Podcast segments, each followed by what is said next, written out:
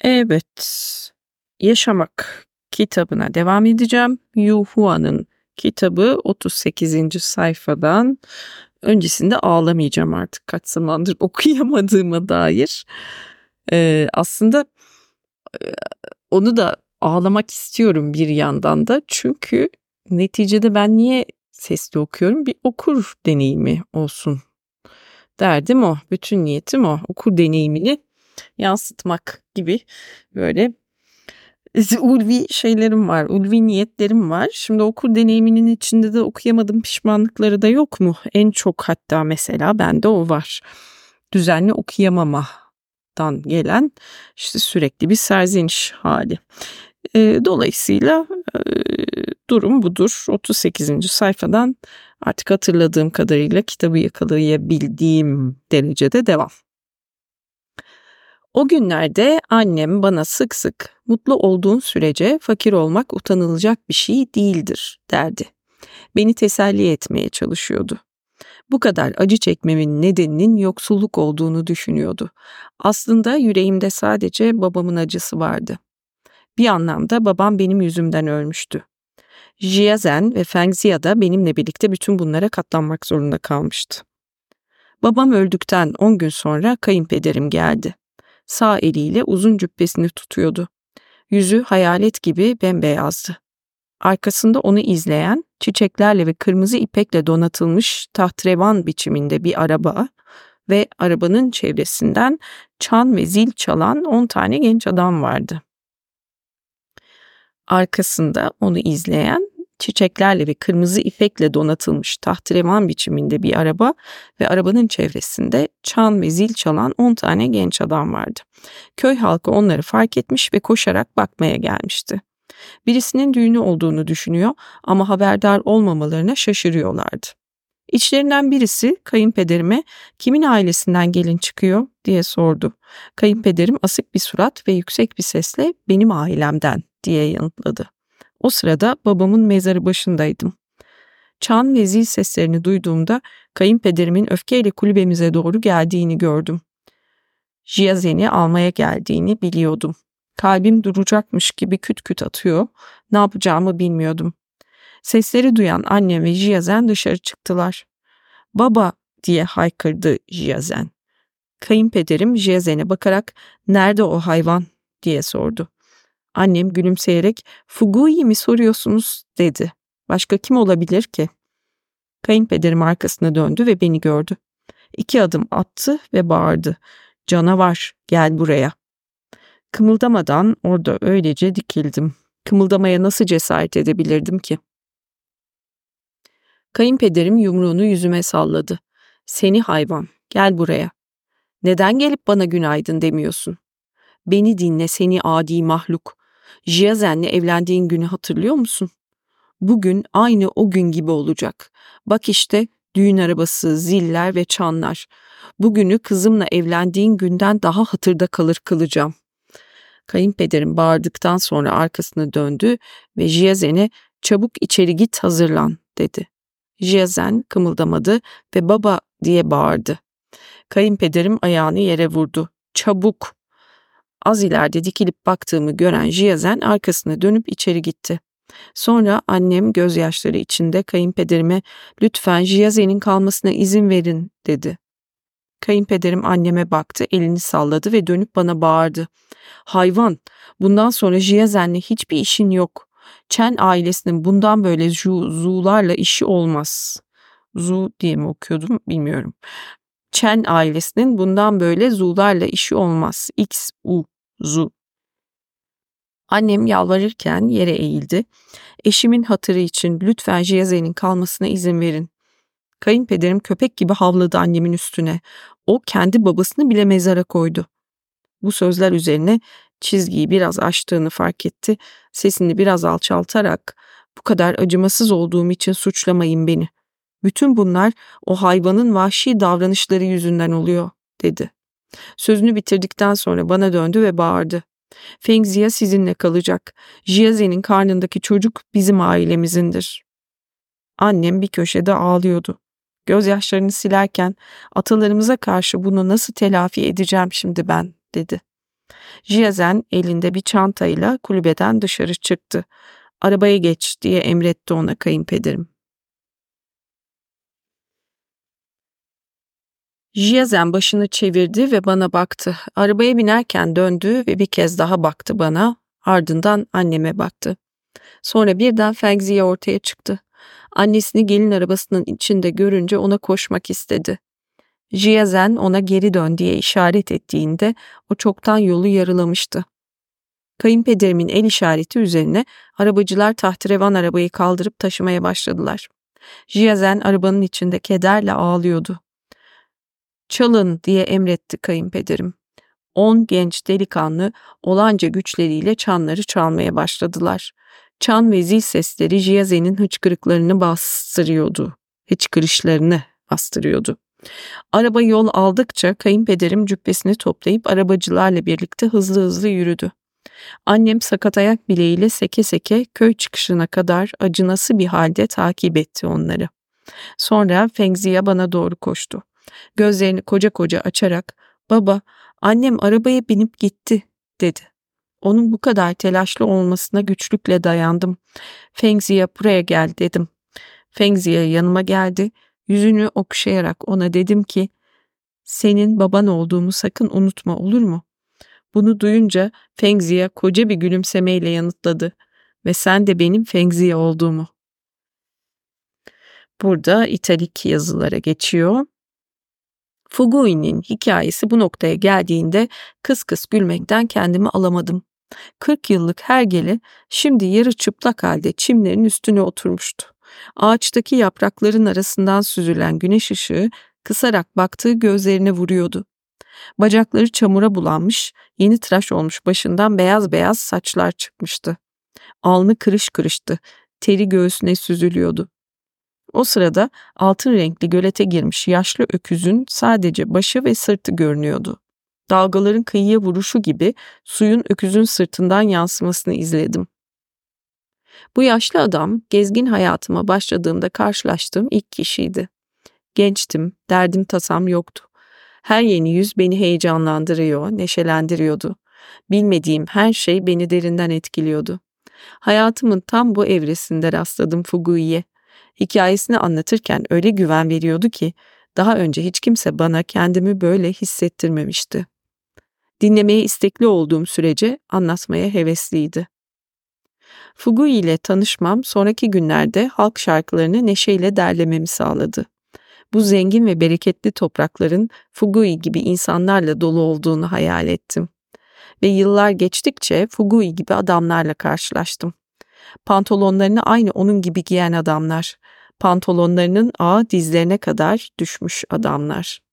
Yüzlerindeki kırışıklıklar güneş ışığı ve çamurla dolmuş, gülümsediklerinde görülen bomboş ağızlarında bir iki tane diş kalmış adamlar.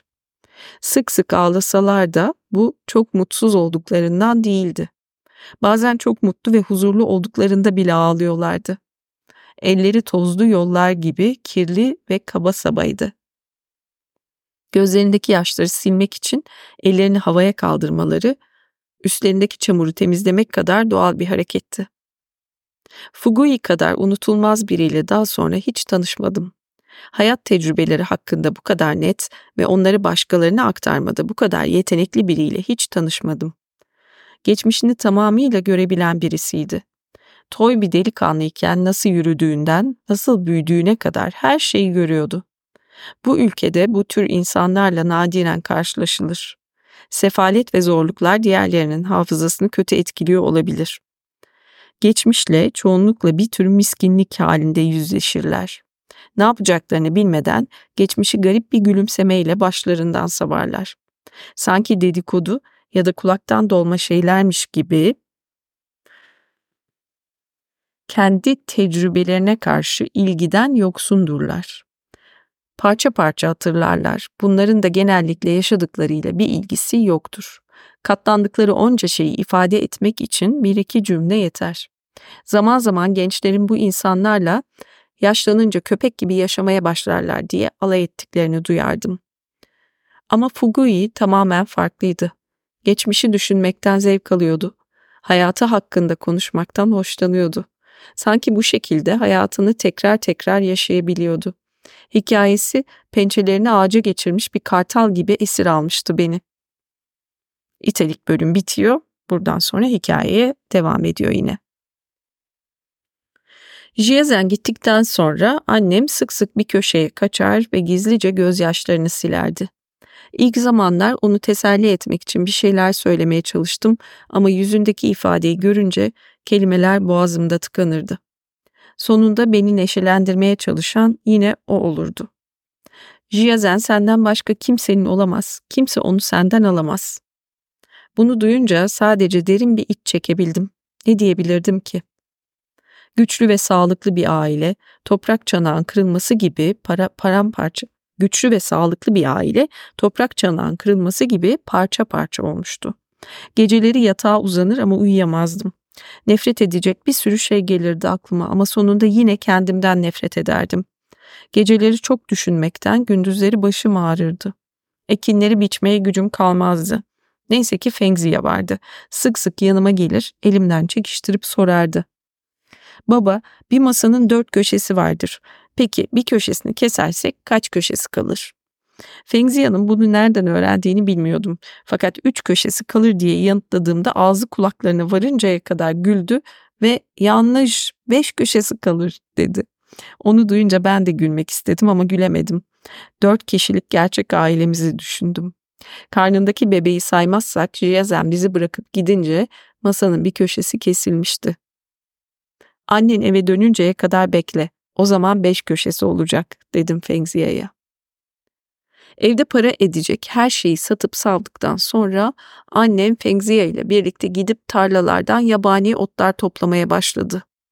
Elinde bir sepet taşır ve yorgunluktan bitkin düşerdi. Sakat ayak bileği yüzünden yürürken Fengziye'ye yetişemezdi.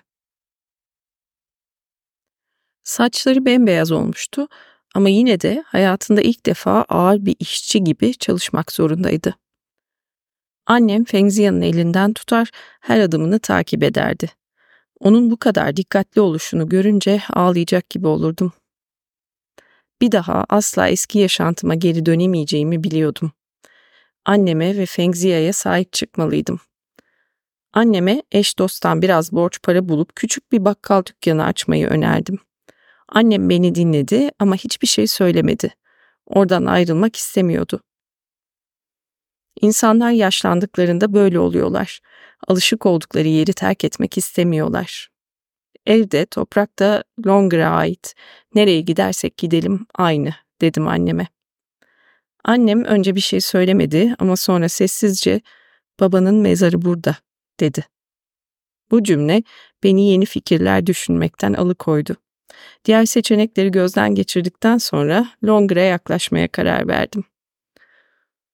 Longer buraların sahibi olmuştu. Daha önce Longer diye okuyor olabilirim. Şimdi Longer diye okuyormuşum. Longer buraların sahibi olmuştu. Sağ elinde bir çay termosu, üstünde ipekten gömlek, tarlaları gezerdi. Çok kendini beğenmiş bir tavrı vardı. Her zaman iki altın dişini göstererek gülerdi. Önceleri onun alçak gönüllü bir adam olduğunu sanırdım fakat çoğu zaman ağzını kocaman açıp çiftçileri aşağılardı. Yavaş yavaş anladım ki bunu sadece insanlara altın dişlerini göstermek için yapıyordu. Ne zaman onunla karşılaşsam bana karşı nazik davranırdı Longer. Çoğu zaman bir kahkaha atıp Fugui içeri gelsene bir çay iç derdi. Longer'ın evine asla gitmedim. Duygusallaşmaktan korkuyordum. Doğduğumdan beri o evde yaşamıştım. Şimdi ise Longer'a aitti burası. Nasıl hissedebilirdim ki? Aslında yaşam koşullarınız benimki gibi böylesine düştükten sonra artık eskisi kadar takmıyorsunuz. Eskiler der ki fakirlik adamın hırsını köreltir. Sanki benim için söylenmiş gibi. O gün Longer'ı görmeye gittiğimde misafir odasında ahşap antika sandalyede oturuyordu. Bir elinde çay termosu, diğerinde yelpaze, ayaklarını iskemleye uzatmıştı. Beni görünce sırıttı hemen. Kıkırdayarak ah Fugui gel bir iskemle al ve otur lütfen dedi. Ahşap sandalyeye ruhsuzca yayılmıştı. Bana çay ikram edeceğini düşünmemiştim. Ben oturduktan sonra buraya borç para istemeye geldin değil mi diye sordu. Ben daha hayır demeden o devam etti. Malum sebebe bağlı olarak bence de sana biraz borç vermeliyim. Ama bilirsin derler ki birini zor durumdan kurtarabilirsin fakat yoksulluktan asla. Ben ancak dar zamanında sana yardım edebilirim. Seni fakirlikten kurtaramam. Başımı salladım ve ben birkaç dönüm arazi kiralamak istiyordum diyerek açıkladım. Longer sinsi sinsi gülümseyerek kaç dönüm kiralamak istiyorsun diye sordu. Üç dönüm kadar diye yanıtladım. Üç dönüm mü? Longer'ın kaşları havaya kalktı ve şöyle sordu. Bu kadarıyla başa çıkabilecek misin? Biraz çalıştıktan sonra baş edebilirim dedim. Biraz düşündükten sonra birbirimizi uzun süredir tanıyoruz. Sana iyisinden üç dönüm toprak vereceğim dedi. Her şeye rağmen iyi kalpli adammış Longer. Bana gerçekten de üç dönüm verimli toprak verdi. Yorgunluktan ölsem de bir başıma ekip biçtim o üç dönümlük toprağı. Daha önce hiç toprak işi yapmadığımdan önce diğer çiftçileri izledim. Ne kadar yavaş olduğumu söylememe gerek yok.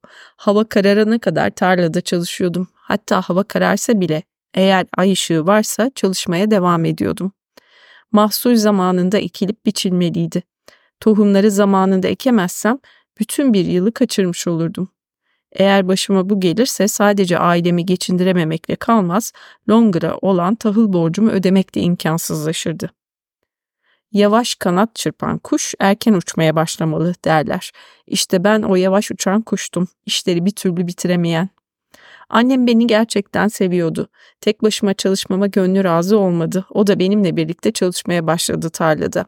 Ama yaşlanıyordu ve ayakları iş yapmasını zorlaştırıyordu. Yere eğildiğinde tekrar doğrulması zaman alıyordu. Bir keresinde tarlada oturacağı sırada anne hadi çabuk içeri gir dedim. Fakat annem başını salladı ve bir elin nesi var iki elin sesi var diyerek reddetti teklifimi. Ama hasta olursan sana ben bakmak zorunda kalacağım. O zaman bir el bile kalmayacak diye sistem ettim.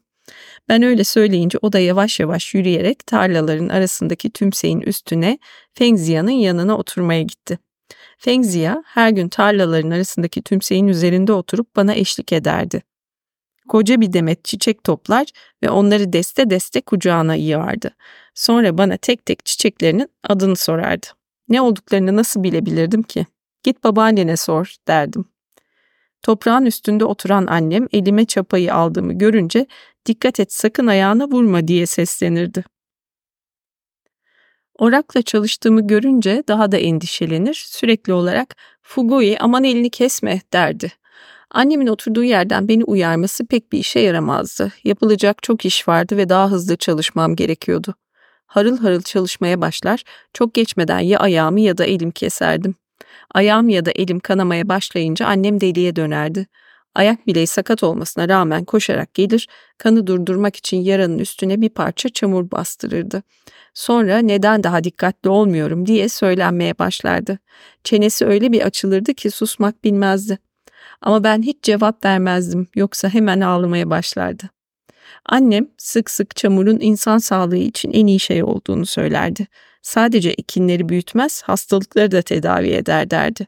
O zamandan beri ne zaman bir yerim yaralansa yaranın üstüne hemen bir parça çamur yapıştırırım. Annem haklıydı. Nice hastalıkları iyi eden çamur küçümsenmemeli. Her gün yorgunluktan ölene kadar çalışınca başka şeyler için endişe edecek vaktiniz kalmıyor. Longer'dan toprağı kiraladıktan sonra her gece başımı yastığa koyar koymaz derin bir uykuya dalardım. Başka şey düşünecek halim olmazdı. Şimdi anımsıyorum da o günler zor ve yorucuydu ama içim rahattı. Zu ailesi bir kez daha tavuk oldu diye düşünmüştüm. Eğer o tempoda çalışmaya devam etseydim o tavuk birkaç yıl içinde kaza dönüşürdü ve bir gün Zu ailesi yine zengin olurdu. Evi Longer'a kaptırdıktan sonra ipek giymekten vazgeçmiştim. Annemin kaba saba bir kumaştan diktiği bir takım giyiyordum. İlk giydiğimde çok rahatsız ediciydi. Özellikle de vücuduma değdiğinde. Ama zaman geçtikçe daha rahat giyilir hale geldiler. Bir gün Wang Zi öldü. Wang Zi yıllarca bizim kiracımız olmuştu. Benden iki yaş büyüktü ve ölmeden önce oğluna ipek gömleğini bana vermesini söylemişti. Küçük bey olduğumu asla unutmamış, ölmeden önce bir kez daha ipek giysinin verdiği rahatlığı tatmamı istemişti. Wang Zi gerçekten iyi yürekli ve çok düşünceliydi Ama ipek gömleği giymemle çıkarmam bir oldu. Bu rahatsız edici kayganlık dayanılacak gibi değildi. Sümükten yapılmış bir kıyafet giyiyorum sandım. Longer toprağı bize kiraladıktan 3 ay sonra yıllarca ailemize çalışmış olan Shangen çıka geldi. Ben tarlada çalışıyordum. Annem ve Fengziya tarla kenarında oturuyordu. Yırtık pırtık giysiler giymiş olan Shangen çürük bir ağaç dalına yaslanmış bana doğru yaklaşıyordu. Hala aynı çantayı taşıyordu. Diğer elinde sıkıca tuttuğu boş bir sadaka kutusu vardı. Dilenci olmuştu. Önce Fengzi'ye gördü onu, ayağa kalktı ve Şangen, Şangen diye seslendi.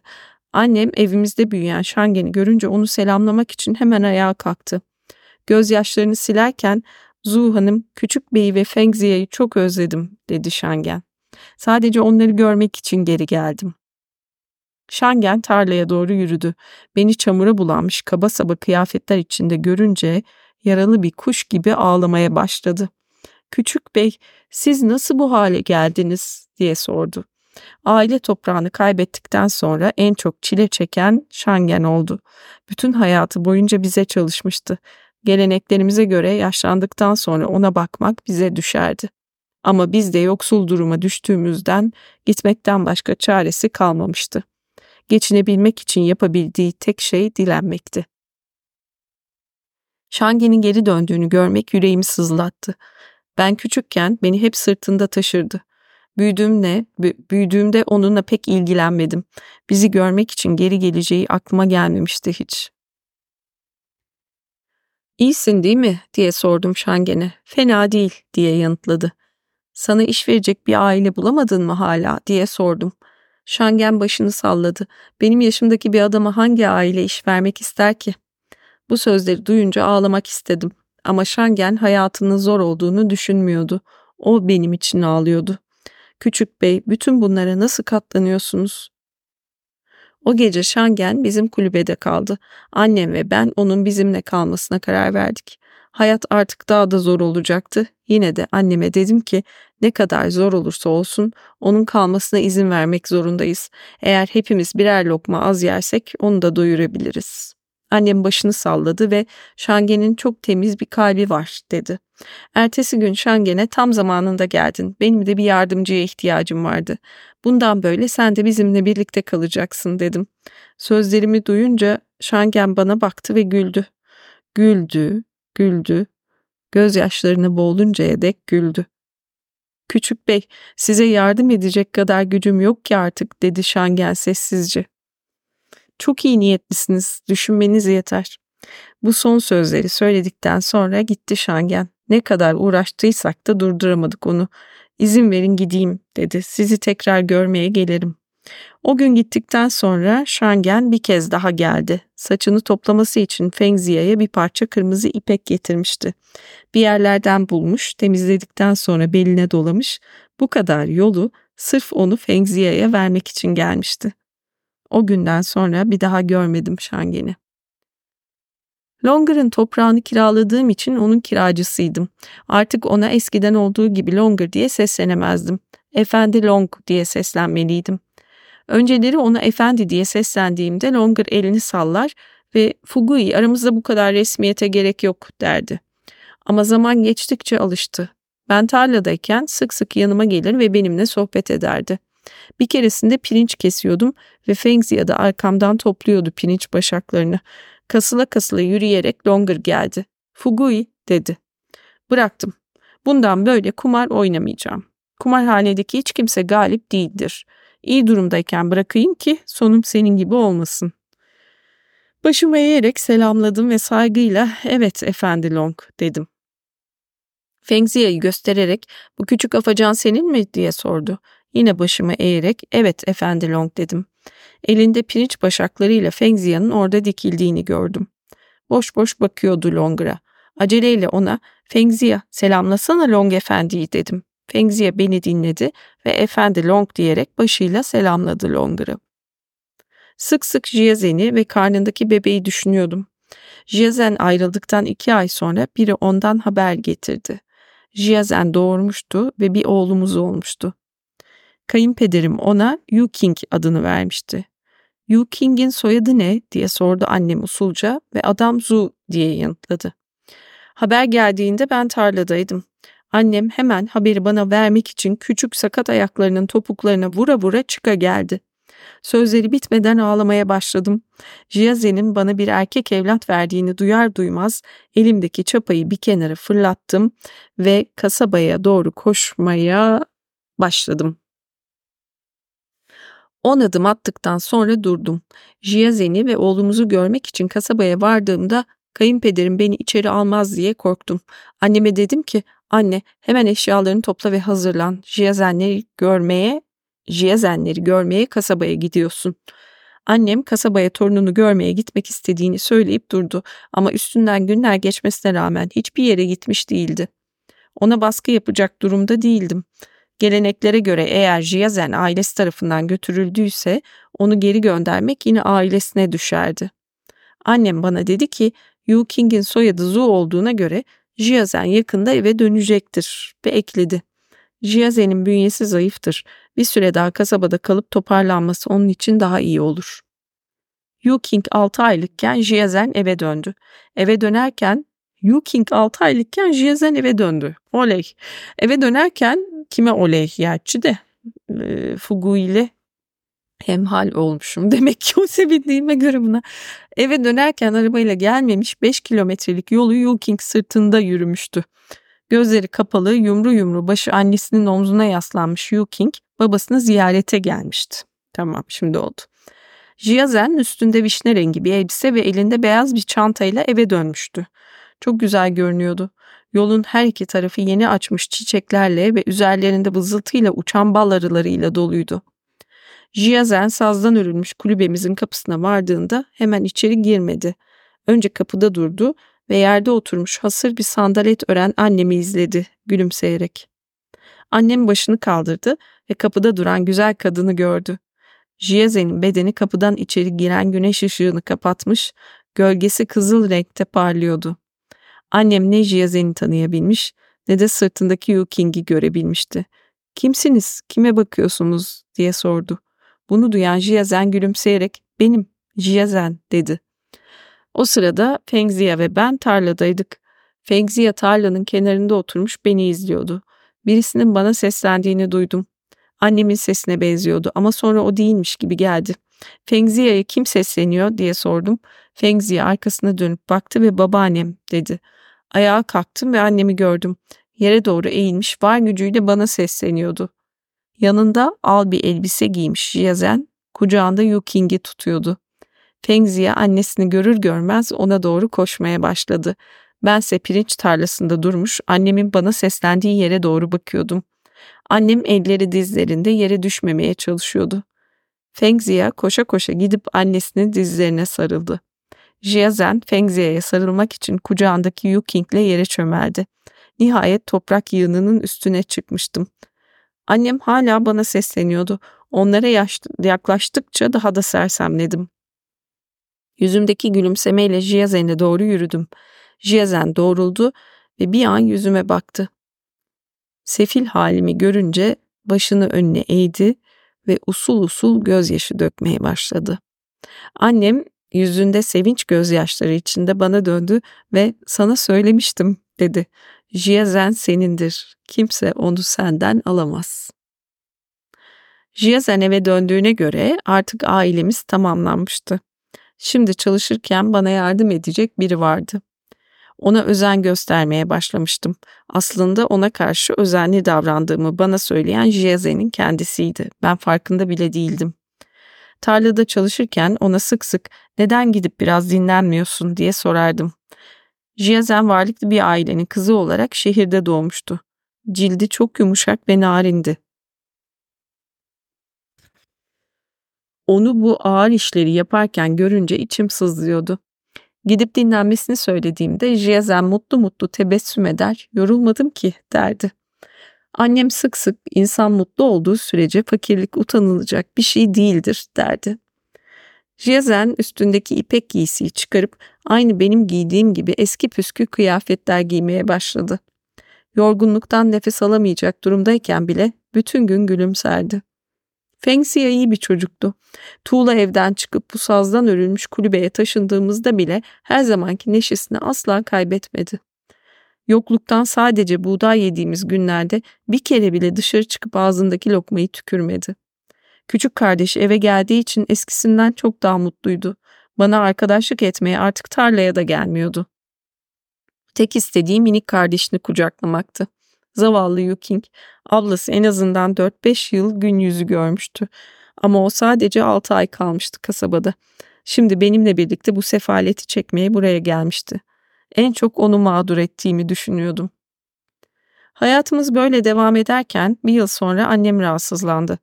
Önceleri sadece başı dönüyordu. Annem bize baktığında bulanık gördüğünü söylüyordu.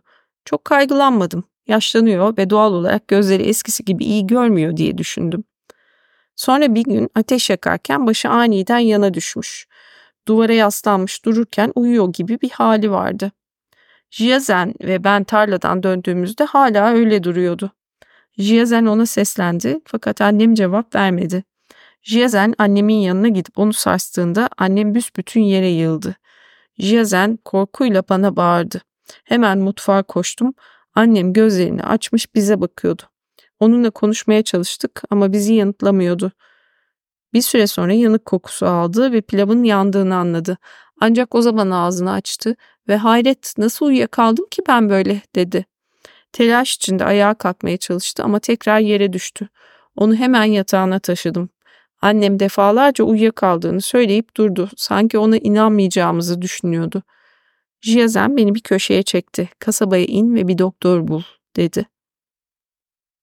Doktor getirmek para isterdi. Orada kala kalmıştım. Jiazen döşeyi kaldırdı. Mendilin arasından iki gümüş akçe aldı ve bana verdi. Paralara bakınca yüreğim burkuldu. O para Jiazen'in kasabadan getirdiği paraydı. Ona kalan tek şeydi. Fakat annemin sağlığı beni daha çok kaygılandırıyordu. Bu yüzden paraları aldım. Jiazen mendili dikkatli bir şekilde katladı ve tekrar döşeğin altına koydu. Sonra bana bir takım temiz kıyafet verdi. Üstümü değiştirdim ve ben gidiyorum dedim. Jiazen hiçbir şey demedi.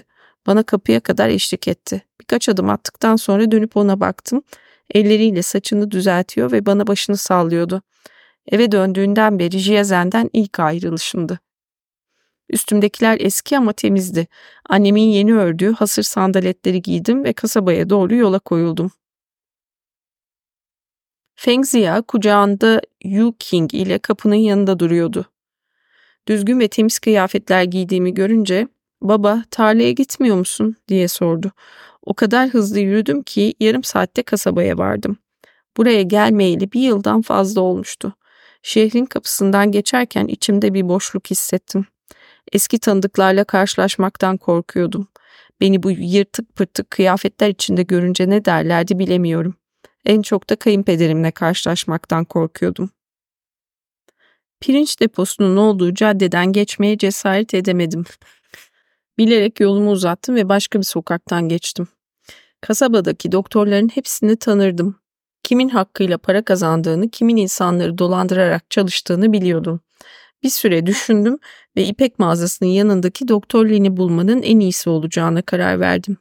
Bu doktor aynı zamanda kayınpederimin arkadaşıydı. Jiaze'nin hatırına belki bize biraz indirim de yapabilirdi. Belediye sarayının önünden geçerken ipek giysiler içinde bir çocuk gördüm. Parmaklarının ucunda yükselmiş, bakır kapı tokmağını tutmaya çalışıyordu. Fengziye ile hemen hemen aynı yaştaydı belediye başkanının oğlu olabilir diye düşündüm. Ona doğru yürüdüm ve senin için kapıyı ben çalarım dedim. Çocuk neşeyle başını salladı. Birkaç kere vurdum kapının tokmağına. İçeriden biri geliyorum diye seslendi. Tam o sırada Afacan küçük hadi kaçalım dedi. Ben daha ne olduğunu anlayamadan ufaklık sıvıştı. Duvarın arkasında gözden kayboldu. Kapı açılınca uşak kıyafetleri giymiş bir adam belirdi karşımda. Üzerindeki kıyafetleri görür görmez hiçbir şey söylemeden beni itti. Böyle bir şey yapacağını hiç düşünmemiştim. Beni itmesiyle dengemi kaybettim ve merdivenlerden yuvarlandım. Ayağa kalktım, olanları unutup yoluma devam etmeyi düşünüyordum ki uşak bir tekme daha indirmek için yanıma geldi. Nasıl bir yer olduğuna bakmadan dilenmeye gelirsin ha? Bir anda tepem attı. Ben de ona küfrettim. Mezarda yatan atalarının kemikleri sızlasın. Yemek dilenemesinler senden.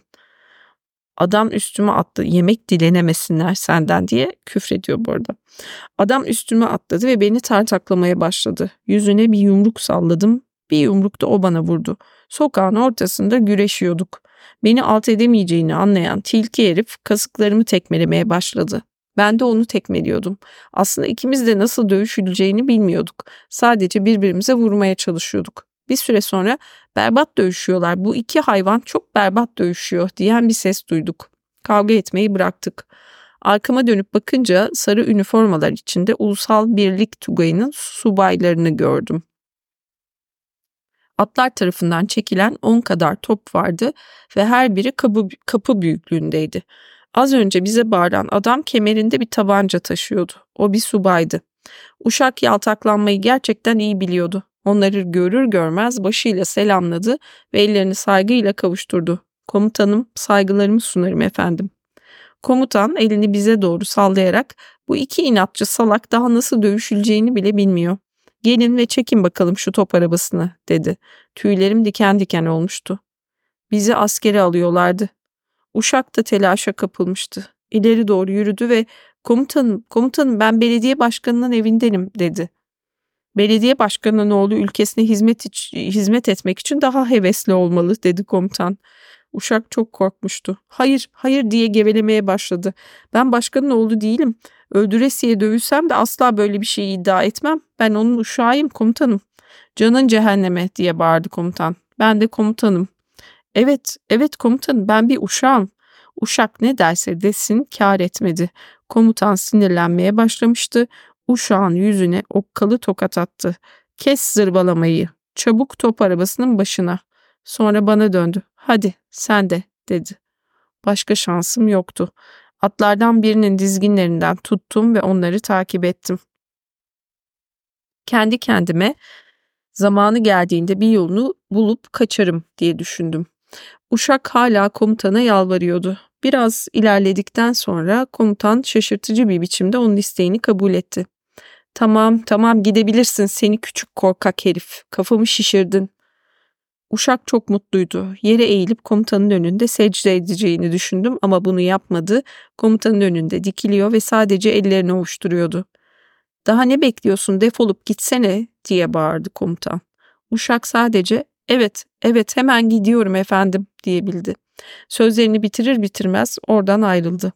Komutan tabancasını kılıfından çıkardı, bir gözünü kısarak uşağı nişan aldı. Uşak on adım attıktan sonra arkasına dönüp baktı. Gördüğü şey onu dehşete düşürdü ve olduğu yerde kala kaldı. Komutanın ateş etmesini bekleyen bir serçe gibiydi. O sırada komutan devam et yürü dedi. Uşak kendini yere attı, dizlerinin üstünde gözyaşları içinde yalvarmaya başladı. Komutanım, komutanım, komutanım. Komutan bir eli ateş etti ama kurşun uşağa isabet etmedi.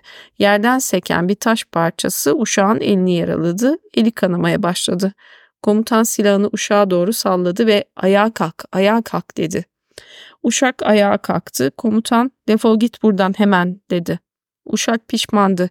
Titreyerek ağlamaya başladı ve kekeleyerek Kom komutanım topu çekeceğim dedi. Komutan tekrar silahını doğrulttu ve hemen koşmaya başlarsan iyi edersin dedi. Sonra uşak aniden anlamış gibi doğruldu ve deli gibi koşmaya başladı. Komutan ikinci kez ateş ettiğinde uşak patikaya sapmıştı. Silahına bakarak hassiktir, yanlış gözü kapatmışım diye sövdü. Komutan arkasını dönünce beni gördü. Elinde silahıyla yanıma yaklaştı, tabancanın namlusunu göğsüme dayadı ve istersen sen de gidebilirsin dedi. Bacaklarım titremeye başlamıştı. Şimdi iki gözünü bile kapatsa tek kurşunla beni öteki tarafa gönderebilirdi. Arabaları ben çekerim, ben arabaları çekerim diye yalvardım.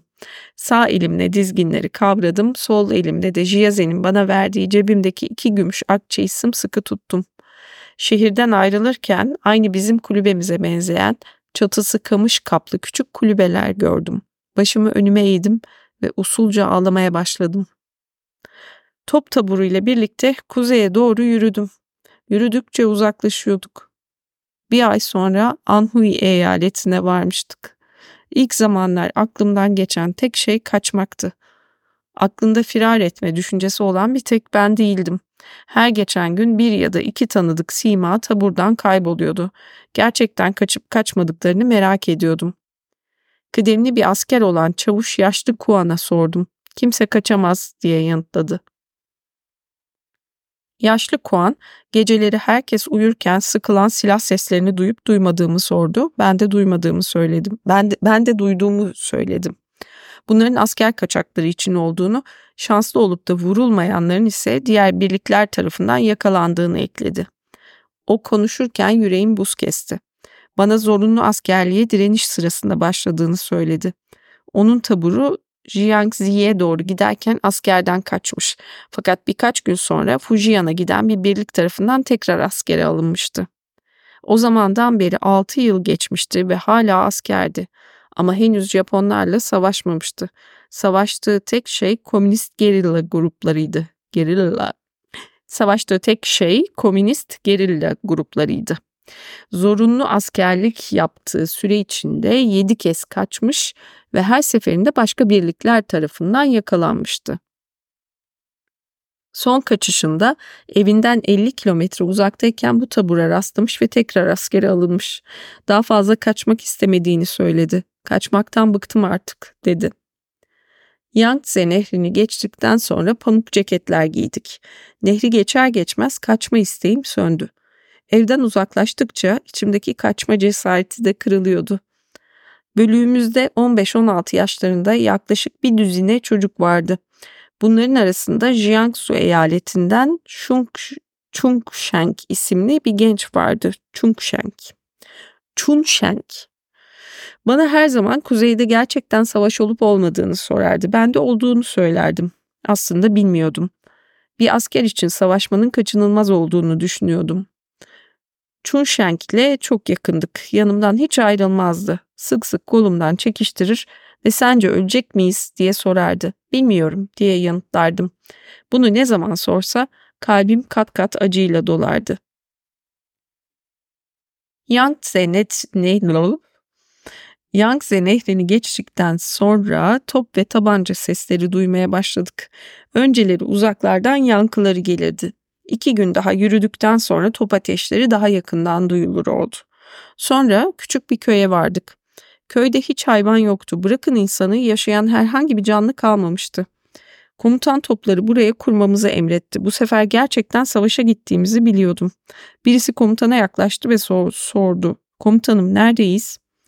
Komutan bana mı soruyorsun? Ben nereden bileyim geri zekalı diye yanıtladı. Komutan bile nerede olduğumuzu bilmiyordu. Köylülerin hepsi kaçmıştı. Etrafa bakındım. Birkaç çıplak ağaç ve kulübeden başka hiçbir şey yoktu.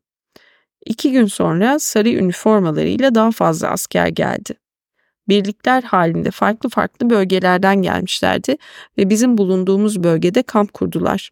İki gün geçtikten sonra daha biz bir tane topu bile ateşlemeden komutan kuşatıldığımızı söyledi. Etrafı sarılan tek tabur bizimki değildi. Kuşatıldığımız 10 kilometre karelik alanda 100 bine yakın ulusal birlik askeri vardı. Görünürdeki herkes sarı üniformalıydı. Her yerde tapınak ayinleri yapılıyordu adeta. Yaşlı Kuan'ın aklı başında değildi. Siper'in çıkışındaki toprak yükseltiye oturmuş sigara içiyor ve gelen geçen sarı benizli askerlere bakıyordu. Ara sıra selam veriyordu onlara. Gerçekten çok fazla tanıdığı vardı. Yaşlı Kuan çok yer gezmiş, yedi farklı birlik tarafından oradan oraya sürüklenmişti. Kimi eski tanıdıklarıyla pis pis konuşup kikir diyor, kimileriyle de dedikodu yapıyordu. Hakkında konuştukları kişiler ya ölmüş ya da en son birkaç gün önce görülmüştü. Yaşlı Kuan, Chunsheng ve bana bu adamların bir zamanlar onunla birlikte kaçmaya çalıştıklarını söyledi. O konuşurken bizim bulunduğumuz taraftan birisi yaşlı Kuan sen hala hayatta mısın diye seslendi. Yaşlı Kuan başka eski bir arkadaşına daha rastlamıştı. Bir kahkaha attı. Hey ufaklık sen ne zaman yakalandın diye sordu.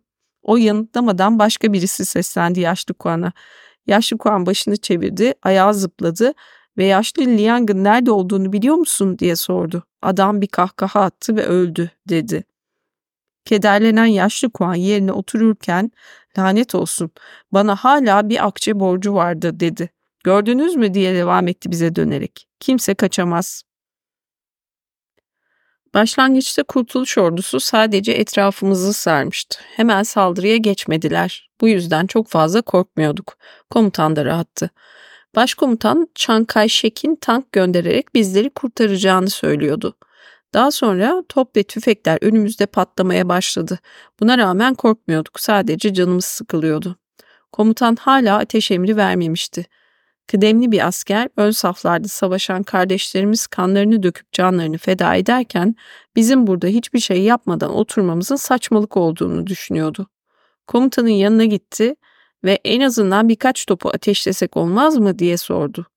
Komutan o sırada siperin içinde kuma, kumar oynuyordu. Hiddetle arkasına döndü. Topları ateşleyelim öyle mi? Ne tarafa atalım peki? diye azarladı askeri. Komutan önemli bir noktaya parmak basmıştı. Ya savaşan kardeşlerimizi vurursak? Öndeki birlikler sık sık gelip bizi uyarıyordu. Bu bir oyun değildi. Komutanın emrettiği gibi siperlere girip orada beklemeliydik. Topları ateşlemek dışında istediğimiz her şeyi yapabilirdik. Bir süredir kuşatma altında olduğumuzdan yiyecek ve cephanemiz tükenmek üzereydi. Ne zaman bir uçak görünse ulusal birlikler karınca sürüleri gibi bir araya toplanırdı. Kimse uçaktan atılan cephane sandıklarına dokunmaz, herkes pirinç çuvallarına üşüşürdü. Uçak ayrılır ayrılmaz askerler pirinç çuvallarını siperlere taşımaya başlardı. İki adam çuvalları taşır, onların yanındakilerse koruma amaçlı havaya ateş ederdi. Sonra kalabalık dağılır ve herkes teker teker siperlerine girerdi. Çok geçmeden ulusal birlikler siperlerden evlere ve kel kalmış ağaçlara doğru hücum etmeye başladı. Adamlar etraftaki sazdan örülmüş evlere tırmanıyor, kulübeleri yıkıyor ve ağaçları kesiyordu. Bu da bir çeşit savaş gibiydi. Bu rahatsız edici sesler ön cephelerden gelen silah seslerini bastırmaya neredeyse yetecek güçteydi. Birkaç saat içinde bütün evler yıkılmış, tüm ağaçlar kesilmişti. Geriye kalan tek şey harap edilmiş topraklar üzerinde omuzlarında evlerden arta kalan kirişleri, kalasları, ağaç dallarını ve sandalyeleri taşıyan askerlerdi. Siperlerine döndükten sonra pirinç pişirmeye başladılar. Dumanlar yükseliyor, kıvrıla kıvrıla gökyüzüne karışıyordu. O zamanlar en çok sahip olduğumuz şey mermiydi. Nereye uzanırsanız uzanın sırtınıza batıyor, canınızı yakıyordu. Dört bir yanımızdaki evler ve ağaçlar harap edildikten sonra askerler tarlalara akın etmeye başladı. Süngüleriyle ölü otları kesiyorlardı. Görüntü aynı çiftçilerin pirinç çeltiklerini hasat ettiği mevsime benziyordu. Ağaçların köklerini kazan, ter içinde kalmış askerler bile vardı. Bazıları da mezarları kazıyordu. Ölülerin kemiklerini tabutlardan çıkarıp tekrar gömme zahmetine katlanmadan bir köşeye fırlatıyorlardı. Tabutları ateş yakmak için kullanıyorlardı. Öyle bir duruma gelmişti ki her şey kimse ölülerin kemiklerinden korkmuyordu. Geceleri yanı başımızda onlarla uyusak bile kimse kabus görmüyordu. O kadar çok pirinç olmasına karşın onları pişirecek çok az odunumuz vardı. Artık kimse pirinç için kavga etmiyordu. Aslında yaşlı Kuan, Chunsheng ve ben üstünde yatmak için sipere fazladan birkaç çuval taşımıştık. Böylece kurşunlar artık sırtımıza batmayacaktı. Ateş yakabileceğimiz hiçbir şeyimiz kalmamıştı ama hala başkomutan bizi kurtarmak için gelmemişti. Neyse ki uçaklar pirinç çuvalları atmaktan vazgeçmiş, ekmek takviyesi yapmaya başlamıştı. Ekmek paketleri yere düşer düşmez paylarını almak isteyen kardeşlerimiz hiç düşünmeden ekmeklerin üstüne atlıyorlardı. Üst üste yığılmaları tıpkı annemin kat kat ördüğü sandaletlerden oluşan bir yığını andırıyordu. İnlemeleri vahşi kurtlarınkinden farksızdı. Yaşlı Kuan hadi ayrılalım ve bir şeyler kapmaya çalışalım dedi. Öyle bir durumda ancak bu şekilde bir şeyler yakalayabilirdiniz. Siperden emekleyerek dışarı çıktık ve ben kendime bir yön belirledim. Yakınımızda silahlar patlıyordu. Serseri kurşunlar birkaç kez ıskaladı beni. Bir keresinde bir paket ekmek kapmak için koşarken yanımda koşan asker aniden yere düştü. Açlıktan bayıldığını sandım ama arkamı dönüp baktığımda kafasının yarısının uçmuş olduğunu gördüm.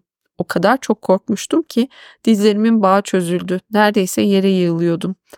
Ekmek kapmak için savaşmak, pirinç için kavga etmekten daha zor bir hal almıştı. Söylenenlere göre ulusal birlikler gün geçtikçe daha çok adam kaybediyordu. Fakat göklerde uçaklar göründüğü anda herkes siperlerden dışarı fırlardı. Sanki çorak topraklar üzerinde bir anda otlar biterdi. Ekmek paketleri aşağı atılır atılmaz yerdeki askerler sağa sola saldırır, her biri paraşütlere hücum ederdi. Ekmek paketleri çok dayanıklı değildi. Bu yüzden toprağa düşer düşmez parçalanırlardı. Birkaç yüz adam bir anda aynı noktaya doğru koşardı. Daha hedefe yaklaşamadan bazı askerler birbirine çarpar, bazıları düşüp bayılırdı. Bir keresinde ben de ekmek kapmayı denedim ama aldığım tek şey bedenimdeki yaralardı. Sanki biri beni bağlamış ve kemerle dövmüştü. Sipere döndüğümde yaşlı Kuan orada oturuyordu. Yüzü gözü mosmor olmuştu ama benim kadar bile ekmek alamamıştı. Sekiz yıldır orduda görev yapan yaşlı Kuan hala iyi yürekli bir adamdı. Ekmek kırıntılarını benimkilerin üstüne koydu ve Chunsheng gelene kadar bekleyelim birlikte yeriz dedi. Dizlerimizin üstüne çöktük ve başlarımızı siperden dışarı uzattık. Chunsheng'i görmeye çalışıyorduk. Bir süre sonra elinde lastik ayakkabılar kamburu çıkmış halde koşarak geldiğini gördük. Çocuk öyle mutluydu ki yüzü kıpkırmızı olmuştu ve gözleri parlıyordu. Bir parende atarak sipere girdi, ayakkabıları işaret ederek çok mu aldım ne diye sordu. Yaşlı Kuan bana şaşkın şaşkın baktı ve sonra Chunsheng'e bunları yiyebilir miyiz diye sordu. Bunlarla ateş yakıp pirinç haşlayabiliriz diye yanıtladı Chunsheng. Biraz düşündük. Chunsheng haklıydı. Chunsheng'in yüzünde en ufak bir çizik bile olmadığını gören yaşlı Kuan bana döndü ve bu hergelenin aklı hepimizden iyi çalışıyor dedi. O andan sonra bir daha ekmek için kavga etmedik. Chunsheng'in yöntemini uyguladık. Herkes üst üste yığılmış ekmek için kavga ederken biz onların ayakkabılarını topluyorduk. Kimileri karşı koymazken kimileri deli gibi tekme atıyordu.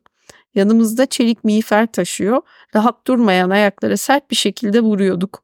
Çelik miğferin darbesini yiyen ayaklar önce biraz çırpınır, sonra donmuş gibi kas katı kesilirdi. Lastik ayakkabıları ateş yakmak için mağaramıza taşırdık. Mağaramıza taşırdık. En azından pirincimiz vardı. Böylece paçayı kurtarmıştık. Bir yandan pirinç lapası pişiriyor, bir yandan da çıplak ayakla o karda kışta sekerek yürüyen adamları izliyorduk. Gülmeden edemiyorduk. Silah ve top sesleri gittikçe yaklaşıyordu ama gece mi yoksa gündüz mü olduğunu ayırt edemiyorduk. Siperden dışarı çıkmıyorduk ve yavaş yavaş seslere alışmaya başlamıştık. Yanı başımızda bombalar patlıyordu. Birliğimizdeki topların hepsi bir kez bile ateşleme şansı elde edemeden imha edilmiş, hepsi birer demir parçasına dönüşmüştü. Canımız gittikçe daha çok sıkılıyordu. Birkaç gün sonra Chun Cheng artık korkmaz olmuştu. Gerçi korkunun ecele faydası yoktu. Top ve silah sesleri daha yakından duyulmaya başlasa da biz hala onların uzakta olduğunu düşünüyorduk. En kötüsü de hava giderek soğuyordu. Geceleri ancak birkaç dakika uyuyabiliyorduk. Sonra soğuktan titreye titreye uyanıyorduk. Dışarıda toplar patladıkça yer sarsılıyor, top sesleri kulaklarımızın zarını patlatacakmış gibi çınlatıyordu. Kim ne derse desin Chunsheng hala bir çocuktu. Bir keresinde mışıl mışıl uyuduğu bir sırada yakınımızda bir top patladı ve Chunsheng sıçrayarak uyandı. O sinirle siperden dışarı fırladı ve patlamaların olduğu yöne doğru hiddetle bağırdı. Biraz sessiz olun be, gürültünüzden uyuyamıyorum lanet herifler. Onu kolundan tutup içeri sokmaya gittiğimde siperin üstünde mermiler uçuşuyordu. Ön saflarda savaşan ulusal birlikler gün geçtikçe azalıyordu. Açlıktan ölmediğimiz sürece siperden dışarı çıkıp yiyecek bir şeyler aramaya cesaret edemiyorduk. Her gün binlerce yaralı taşınıyordu. Bizim birliğimiz arka taraflarda konuşlandırılmış ve bu yüzden de yaralıların sığınağı haline gelmişti. O günleri siperde saklanarak geçirdik. Ara sıra başımızı siperden çıkarır, sedye ile taşınan kolları kopmuş ya da bacakları kırılmış yaralı askerleri izlerdik. Çok geçmeden uzun bir sıra oluşturan sedyelerle diğer bir yaralı asker grubu gelirdi. Sedyeleri taşıyan adamlar eğilerek yakınımızdaki boş yerlere doğru koşar ve bağırırlardı. Bir, iki, üç. Üç deyince sedyeyi ters çevirir, yaralıları sanki çöp atıyormuşçasına yere bırakırlardı. Üç deyince sedyeyi ters çevirir, yaralıları sanki çöp atıyormuşçasına yere bırakırlardı. Acı içindeki yaralılar ıstırapla inlerdi. Sıra sıra inlemeler ve ağlamalar bize kadar ulaşıyordu. Yaşlı Kuan sedyeleri taşıyan adamlara bakar, onlar giderken arkalarından hayvanlar diye küfrederdi. Yaralılar gittikçe çoğalıyordu. Ön saflarda patlamalar devam ederken bizim oraya daha çok sedye gelmeye başladı. Bir, iki, üç. Yaralıyı yere bırakıyorlardı. Önceleri yaralıları küme küme yere yığıyorlardı. Ama çok geçmeden yaralılar o kadar çoğaldı ki kümeler tek bir bütün haline geldi. Istırapla inlemeye devam ettiler. Yaşadığım sürece bu acı çığlıkları unutamayacağım. Chun Shank'le birlikte onları izlerken o keskin soğuğun göğsümüze daha beter işlediğini hissederdik. Yaşlı Kuansa öfkeyle kaşlarını çatardı. Bu savaşa karşı nasıl direnebilirdik? Ne yapabilirdik? Tam anlamıyla çaresizlik. Hava kararır kararmaz kar yağmaya başladı. Uzun süredir silah sesleri duyulmuyordu. Sadece dışarıda ölüme terk edilmiş binlerce askerin acı çığlıklarını duyuyorduk. Sesleri kahkaha ve ağlama karışımı gibi geliyordu. O dayanılmaz çığlıklar. Ömrüm boyunca bir daha asla böyle korkunç sesler duymadım. Kar bir ara sulu yağmaya başladı.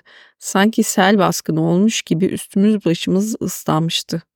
Sonra lapa lapa yağmaya başladı. Ipıslak olmuştuk. Üşüyorduk. İnce yağan kar taneleri elimizde yavaşça eriyordu. Çok geçmeden yine hızlandı. Yerde kalın bir kar tabakası oluştu. Açlık ve soğuktan titreyerek uyumak için birbirimize sokulduk. O aralar uçaklar çok nadir geliyordu. O yüzden yiyecek bir şeyler bulmak çok güçtü. Başkomutan Çankay Şek'in gelip bizi kurtaracağına dair tüm ümitlerimiz sönmüştü. Dahası o dakikadan sonra yaşayıp yaşayamayacağımızı bile kestiremiyorduk artık. Chunsheng beni dürttü. Fugui, uyudun mu? Hayır. Sonra yaşlı Kuan'ı dürttü fakat ondan ses çıkmadı. Chunsheng ağlamaklı, bu kez başaramayacağız dedi. Gözyaşlarımın yanaklarımdan süzüldüğünü hissettim. O sırada yaşlı Kuan ağzını açtı ve gerinerek böyle can sıkıcı şeylerden bahsetmeyin dedi. Doğruldu ve şöyle dedi. Çocukluğumdan beri bir düzine savaşta bulundum. Her defasında kendi kendime yaşamalıyım dedim. Vücudumun her yerini kurşunlar sıyırdı ama asla vuramadılar. Chunsheng ölmeyeceğine inanırsan başarırsın. O sustuktan sonra bir süre kimse konuşmadı. Üçümüz de düşüncelerimizle boğuşuyorduk. Benim düşündüğüm tek şey ailemdi. Feng Zia'nın kucağında Yu King'le kapının önünde oturduğunu hayal ettim. Annemle Jiazen'i hayal ettim. Nefesim kesilene kadar onları düşündüm. Sanki biri eliyle ağzımı ve burnumu kapatıyormuş gibiydi. Gece yarısından sonra dışarıdaki yaralıların iniltileri gittikçe zayıflamaya başladı. Birçoğunun uyuyakaldığını düşündüm. Acı içinde inleyen sadece birkaç kişi vardı. Sesler kimi zaman şiddetleniyor, kimi zaman zayıflıyordu. Sanki iki kişi konuşuyormuş gibi. Biri soru soruyor, diğeri yanıtlıyormuş gibi. Bu kederli sesler yaşayan birinden çıkıyormuş gibi değildi. Bir süre sonra inleyip sızlayan sadece bir kişi kalmıştı. O kadar cılız bir sesti ki sanki başımın etrafında bir sinek vızıldıyor gibiydi. Bir süre daha dinledikten sonra sesin inlemeye değil de bir melodiye benzediğini düşündüm. Her yer o kadar sessizdi ki çıt çıkmıyordu. Sadece bitip tükenmeden dolaşan o ses duyuluyordu. Gözlerimden yaşlar gelene kadar dinledim. Gözyaşlarım karla karışıp boynumdan aşağı sızıyordu. Sanki deli bir rüzgarın içime işlediğini hissediyordum. Güneş doğduğunda artık hiç ses duyulmuyordu. Kafalarımızı siperden dışarıya uzattık. Gece boyunca inleyen yaralı askerlerin hepsi ölmüştü. Dağınık bir biçimde yerde yatıyorlardı. Kimsenin kılı bile kıpırdamıyordu. Yüzleri ince bir kar tabakasıyla örtülmüştü. Siperde saklanan ve hayatta kalmayı başarmış olanlar boş gözlerle onlara bakıyordu. Kimse sesini çıkaramıyordu. Şimdiye kadar kim bilir kaç tane ceset görmüş olan yaşlı Kuan gibi kıdemli bir asker bile şaşkınlıktan dilini yutmuş gibiydi. Nihayet derin bir iç çekti, başını iki yana salladı ve bize dönüp bu korkunç bir şey, bu çok korkunç bir şey dedi. Yaşlı Kuan konuşurken siperden dışarıya ölülerin olduğu yere doğru yürüdü. Yere eğilip birinin yüzünü çevirdi, sonra diğerinin. Birinden diğerine atlarken ölülerin arasında yürüyordu. Her defasında yanlarına çöküp yüzlerindeki karı temizliyordu. Tam o sırada tekrar ateş başladı. Mermiler havalarda uçuşuyor, bulunduğumuz yere düşüyordu. Chunsheng ve ben bir anda toparlandık ve yaşlı Kuan'a hemen buraya dön diye seslendik. Yaşlı Kuan bize cevap vermedi. Etrafa bakınmaya devam etti. Sonunda ayağa kalktı, arkasını döndü ve bize doğru yürümeye başladı. Yaklaşırken dört parmağını havaya kaldırdı. Başını sallayarak dördünü tanıyorum onların dedi. Sözlerini bitirir bitirmez gözlerini kocaman açtı ve dizlerinin üstüne yere yığıldı. Ne olduğunu anlayamamıştık ama sonra havada uçuşan kurşunları gördük. Var gücümüzle seslendik. Yaşlı Kuan acele et. Birkaç kez seslendik. Yerde hareketsiz yattığını görünce artık çok geç olduğunu anladık. Yaşlı Kuan vurulmuştu. Hemen siperden dışarı sıçradım ve ona doğru koştum. Yanına vardığımda sırtının kana bulandığını gördüm. Bakışlarım ifadesizleşti. Çunşeng'e doğru çıkıra çıkıra ağladım. İki kişi onu sipere taşırken kurşunlar bizi sıyırıp geçiyordu. Sipere varınca yaşlı Kuan'ı yere bıraktık. Ellerimle sırtından akan kanı durdurmaya çalışıyordum. Sırtı ıslanmıştı ve sıcacıktı. Oluk oluk akan kan parmaklarımın arasından süzülüyordu. Yaşlı Kuan gözünü kırptı sanki bizi görmek istiyordu ve dudakları titredi. Boğuk bir sesle burası neresi diye sordu. Chunsheng ve ben etrafa bakmak için başımızı kaldırdık. Nerede olduğumuzu nasıl bilebilirdik ki? Sonra tekrar yaşlı Kuan'a döndük. Tekrar açmadan önce bir süre gözlerini sımsıkı kapattı. Gözlerini açtığında gözleri kocaman olmuştu ve sanki gülmeye çalışıyormuş gibi dudaklarını bükmüştü. Çatlak sesiyle öleceğim yerin adını bile bilmiyorum dedi. Cümlesini bitirdikten hemen sonra yaşlı Kuan öldü. Son nefesini verdiğinde başı yana düştü.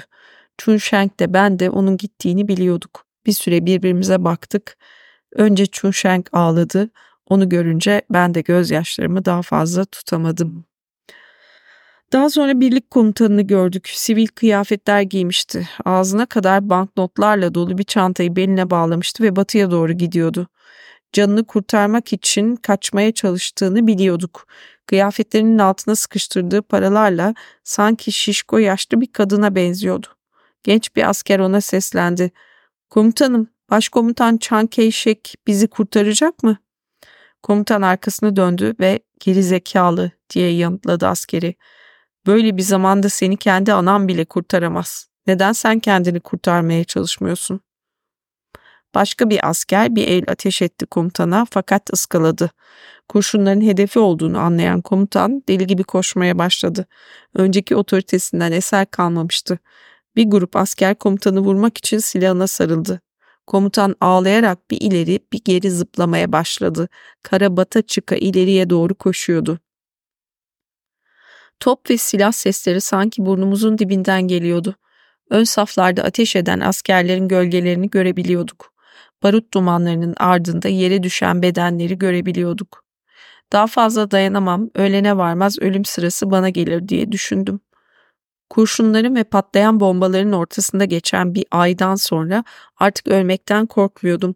Sadece bu şekilde karanlıkta ölmenin adil olmadığını düşünüyordum. Annemle Jiyazen nerede öldüğümü bile bilmeyeceklerdi. Chunsheng'e baktım, o da dönüp bana baktı. Suratı allak bullak olmuştu ve eli hala yaşlı Kuan'ın üstündeydi. Chunsheng'in yüzü gözü şişene kadar birkaç gün boyunca çiğ pirinç yedik. Dilini dışarı çıkardı ve dudaklarını yaladı. Ben ekmek istiyorum dedi. Artık öyle bir noktaya gelmiştik ki yaşamak ya da ölmek önemli değildi. Ölmeden bir parça ekmek yiyebilirsek mutlu olacaktık. Chunsheng ayağa kalktı ve ben onu kurşunlar konusunda uyarma gereği duymadım. Biraz etrafa bakındıktan sonra belki dışarıda bir parça ekmek bulabilirim gidip bakacağım dedi. Chunsheng siperden dışarı sürüne sürüne çıkarken onu durdurmadım. Nasıl olsa öğleden önce ikimiz de ölmüş olacaktık. Ölmeden önce bir parça ekmeğe dokunabilirse bu onun için iyi olurdu. Chunsheng ceset tarlalarını geçerken çok bitkin görünüyordu. Bir iki adım attıktan sonra bana döndü ve şöyle dedi. Sakın bir yere ayrılma. Bir parça ekmek bulur bulmaz geri döneceğim. Elleri iki yanında ve başı önünde kalın duman bulutunun içine doğru sallana sallana yürüdü. Hava ağırdı.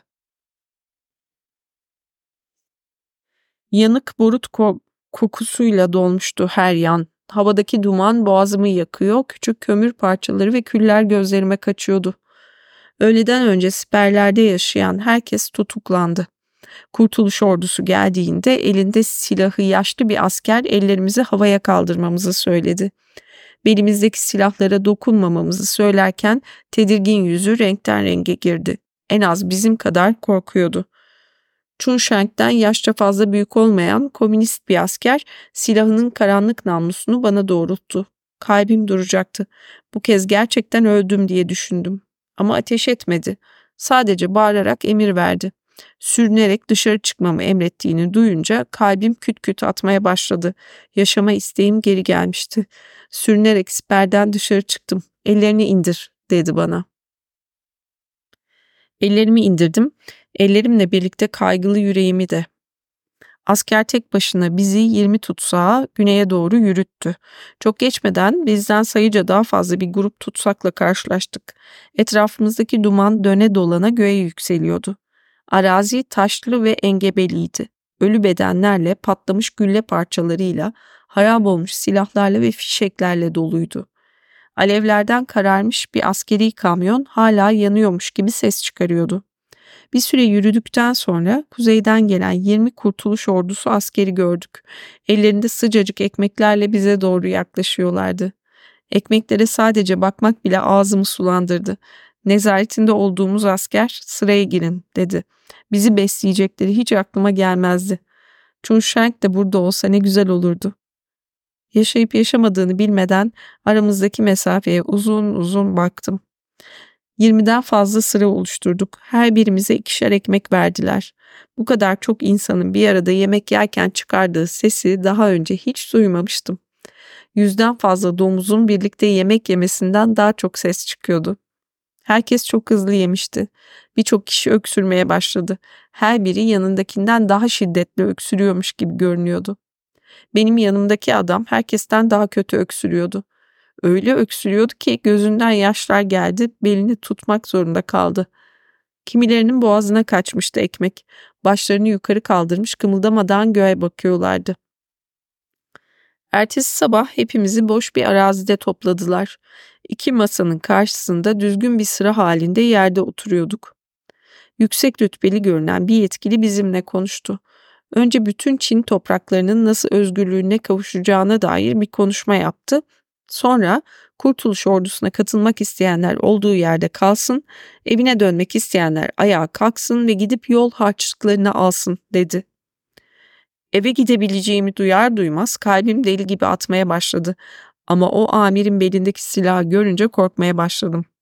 Gerçek olamayacak kadar iyi görünüyordu. Birçok kişi kımıldamadan olduğu yerde kaldı. Birkaç kişi de gitmek üzere ayağa kalktı. Masaya doğru yürüyüp yol harçlıklarını aldılar.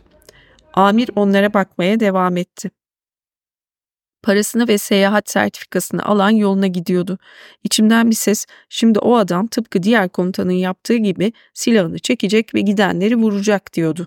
Ama onlar uzaklaşırken komutan silahını çekmedi. Kurtuluş ordusunun bizi gerçekten evlerimize gönderdiğini anlayınca kaygılanmaya başladım. Bu savaştan sonra savaş denen şeyin ne olduğunu çok iyi anlamıştım. Bir daha asla savaşmayacağıma dair kendime söz verdim. Eve gitmek istiyordum. Ayağa kalktım ve amire doğru yürüdüm. Dizlerimin üstüne çöktüm ve bebek gibi ağlamaya başladım. Önce ona eve gitmek istediğimi söylemeyi planlamıştım ama sözcükler dudaklarımdan döküldüğünde değiştiler. Sadece komutanım, komutanım diyebildim. Başka bir şey çıkmıyordu ağzımdan. Komutan beni yerden kaldırdı ve ne istediğimi sordu ama ben sadece ona komutanım diye hitap etmeye ve ağlamaya devam ettim. Yanımda duran kurtuluş askerlerinden biri o alay komutanıdır diye düzeltti beni. Onu duyunca ödüm koptu. Allak bullak oldum. Ama arkamda yerde oturan tutsakların kükreme gibi kahkahalarını duydum. Alay komutanı da onlarla birlikte gülüyordu. Bana bakıp ne demeye çalışıyorsun diye sordu. Ancak ondan sonra rahatladım ve komutana eve gitmek istiyorum dedim. Kurtuluş ordusu eve dönmeme izin vermişti. Yol masraflarımı bile karşıladılar. Güneye eve doğru yol boyunca koştum. Acıktığımda Kurtuluş Ordusu'nun yol masrafları için verdiği paradan azar azar harcayarak yiyecek bir şeyler aldım. Yorulduğumda uzanabileceğim düz bir toprak parçası bulup uyudum. Evimi o kadar özlemiştim ki daha fazla dayanamıyordum. Aileme tekrar kavuşacağım anı, annemi, Jiyazen'i ve çocuklarımı düşündükçe gözyaşlarına ve kahkahalara boğuluyordum.